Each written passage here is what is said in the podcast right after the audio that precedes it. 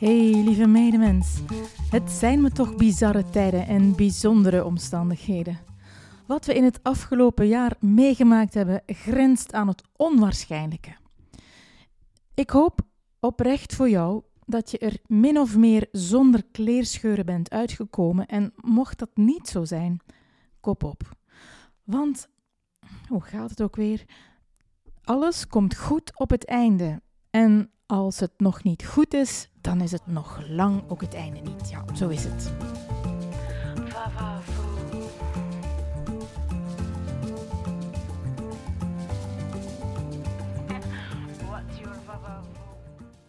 Laten we wel wezen. Dat, die uitspraak, die filosofie, die kunnen we meteen afdoen als snel en makkelijk gezegd, maar moeilijk waar te maken. Maar dan onderschat je eigenlijk het feit dat het gewoon helpt om van een standpunt uit te gaan dat niet zo fatalistisch is als pakweg en nu is als verloren. Er zit een gigantisch verschil in energie tussen die twee. De ene geeft je vrijheid en heeft een creërende kracht, en de ander zet je vast, zodanig dat je alleen nog bij destructie of stagnatie kunt blijven. Maak dus niet die denkfout. Ik wijs je hier in deze podcastaflevering even de weg terug naar je kracht, want die is er nog. Ik weet het zeker.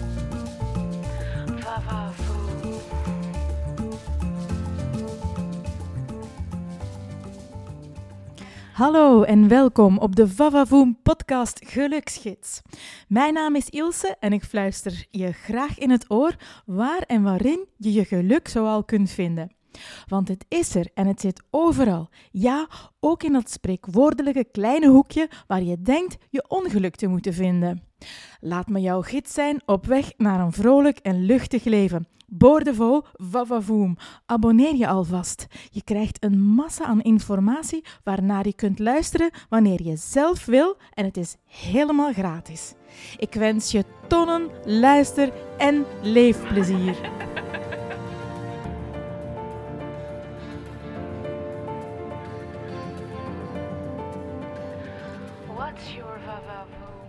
Dus, het gaat je niet zo goed op dit moment. Misschien ben je geld, je business of je job kwijt. Of is je relatie stuk gelopen op de situatie.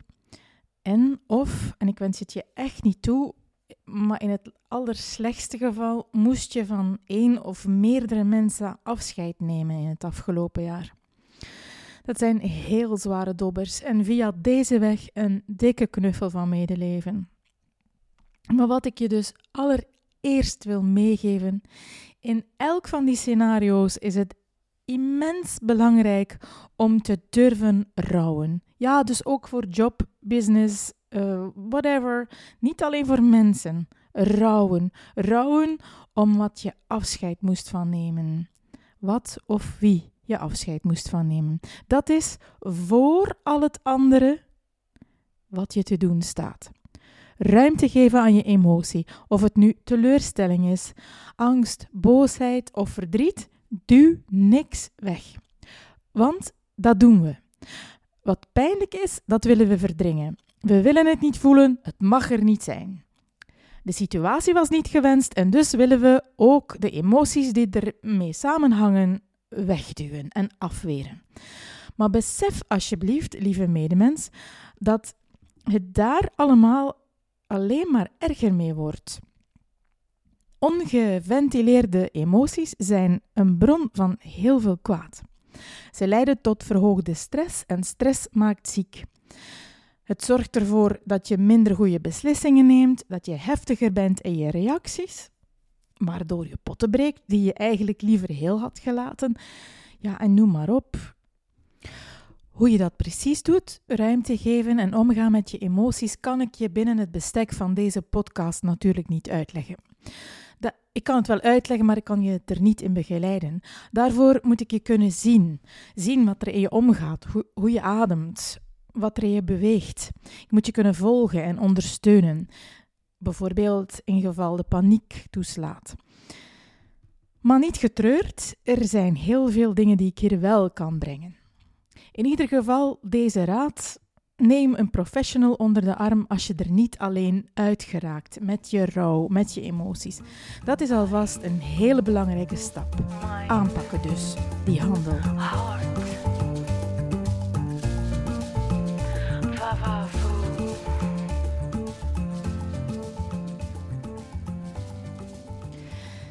Ik weet niet, heb je erbij stilgestaan of erop gelet dat ik zei: het gaat je niet zo goed en niet het gaat niet goed met je?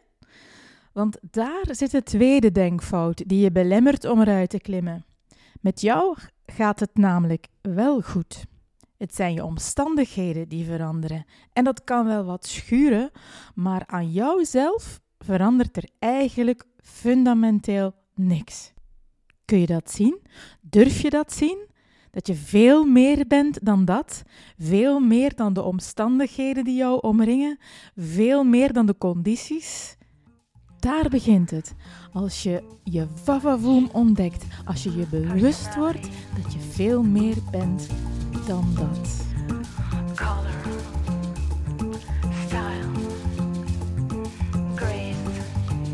En als je dat beseft, dan kun je gewoon met je eigen kleur, je eigen stijl en met gratie omgaan met wat het leven jou ook voorschotelt.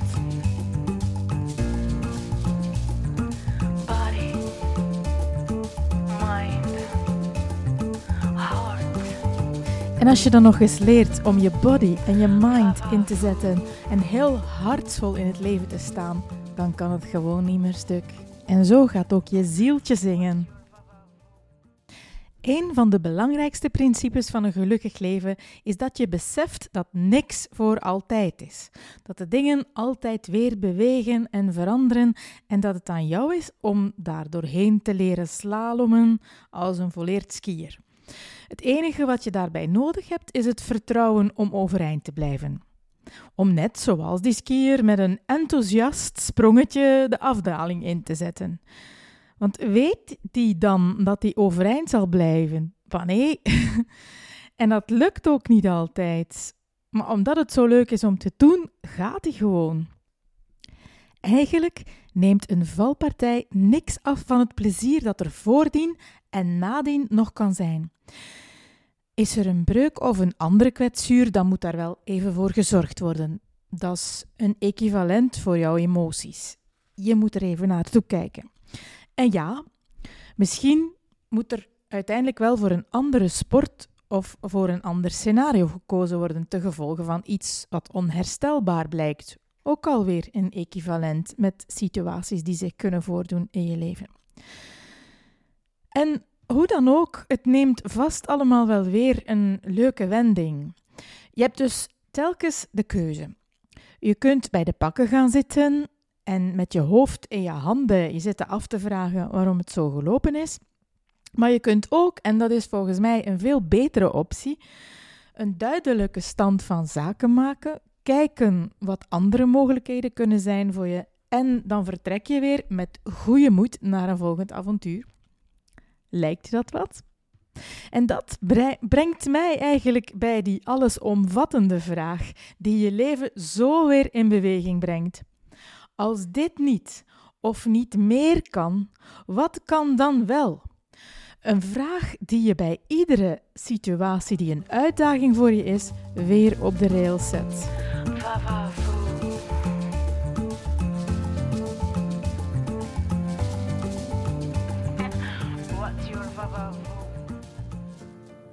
Dus blijf vooral niet staren naar wat zich al heeft voorgedaan, want dat zal niks in beweging brengen.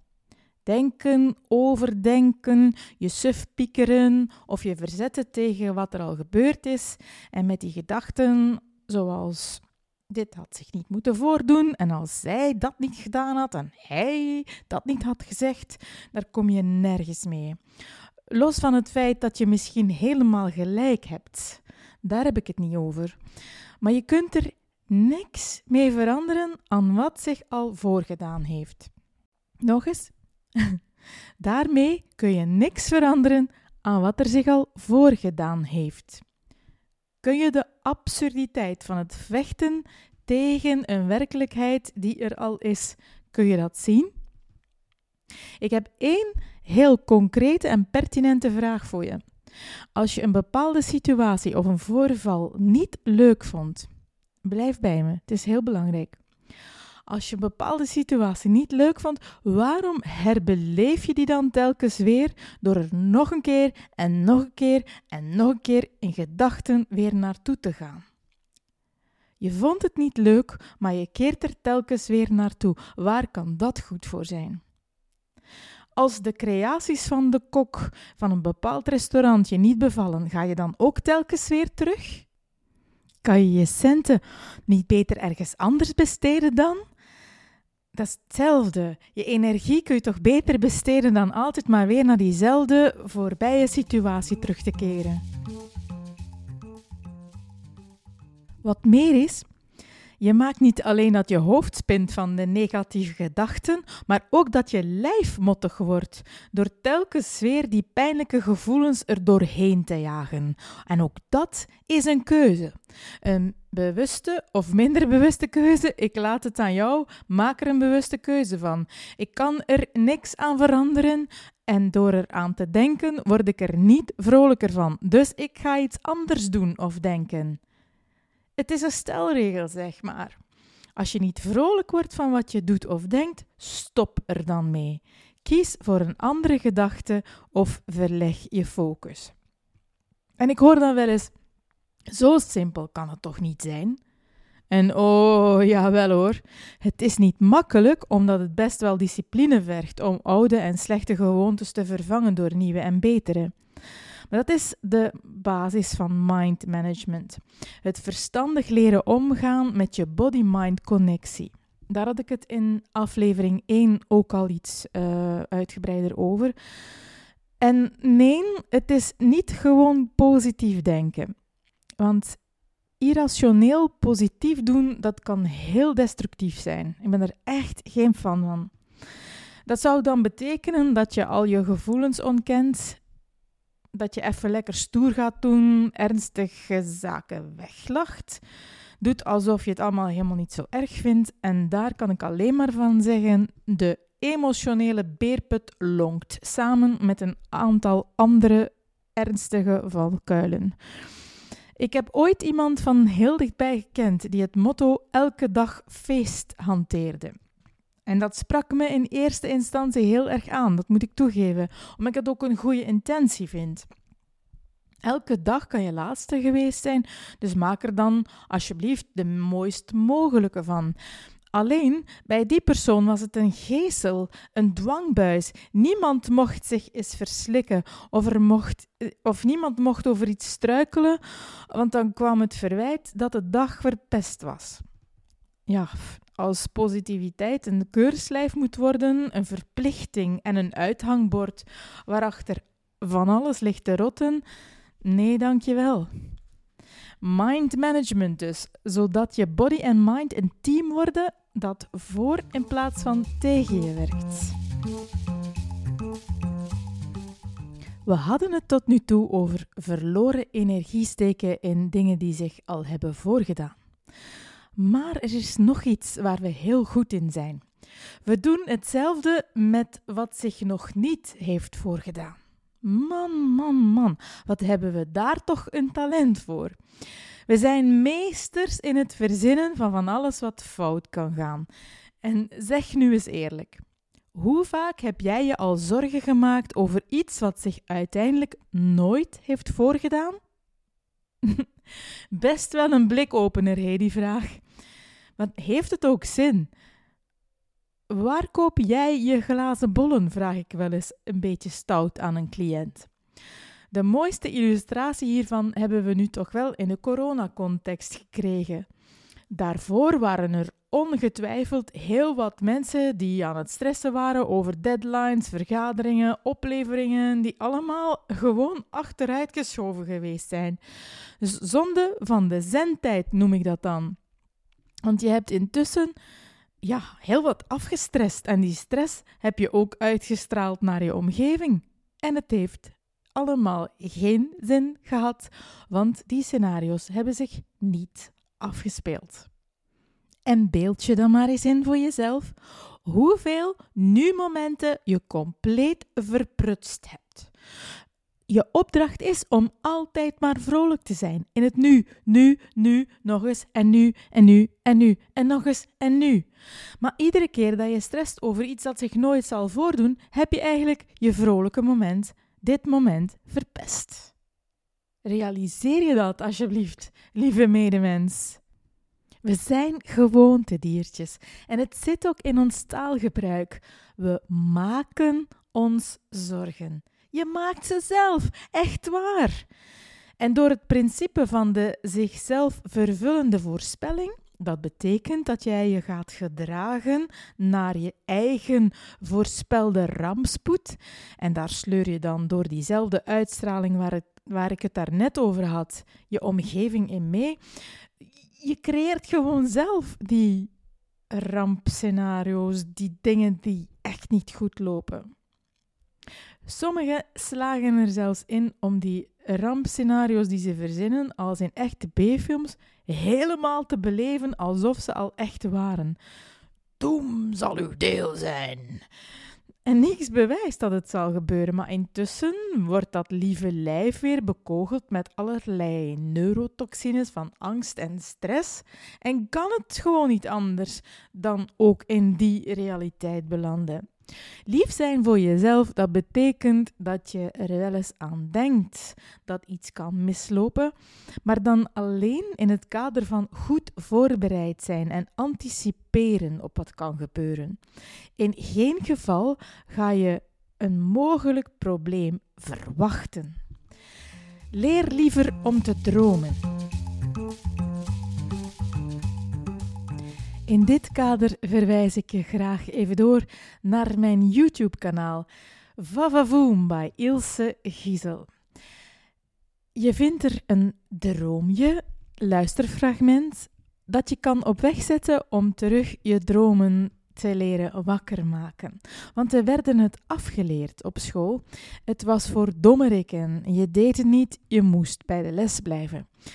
Maar dus, als je het wilt terugvinden en je weet, weet niet zo goed hoe je er zelf en je eentje moet aan beginnen, op Vavavoom bij Ilse Giesel vind je het luisterfragment Droom je als leidraad rond actief dromen en je systeem voeden met constructieve beelden. Weet je, alle grote successen begonnen ooit met de droom van iemand en het is onzin om dromen onzin te noemen. Slimme mensen dromen groot en maken er een rustig plan van om ze dan om te zetten in de werkelijkheid. Een heel mooi liedje om je terug te brengen naar de tijd toen je nog durfde te dromen, vind ik ruimtevader van ons eigen Belgische, Vlaamse, doet er niet toe, Comilfo. Ook op YouTube en misschien ook op Spotify te vinden, maar op YouTube vond ik een hele mooie versie van de Radio 1 sessies. Geniet ervan. Hey, lieve medemens, dank je wel dat je er ook nu weer bij was. Je draagt bij aan meer geluk en gezondheid en een leukere samenleving voor ons allemaal. Deel de boodschap met je familie en je vrienden. Misschien verspreidt het zich als een vrolijk virus. Je vindt mij ook op Instagram, YouTube en Facebook onder Vavavoom by Ilse Giesel. Eerder gespeld. Als je je abonneert op de podcast, krijg je telkens een seintje bij een nieuwe, nieuwe aflevering. En je review, die is ook meer dan welkom. Abonneer je en blijf luisteren. Tot gauw, tot Vavavoom. Love you!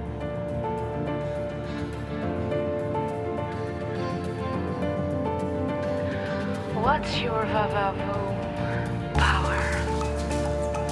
Punch. Personality.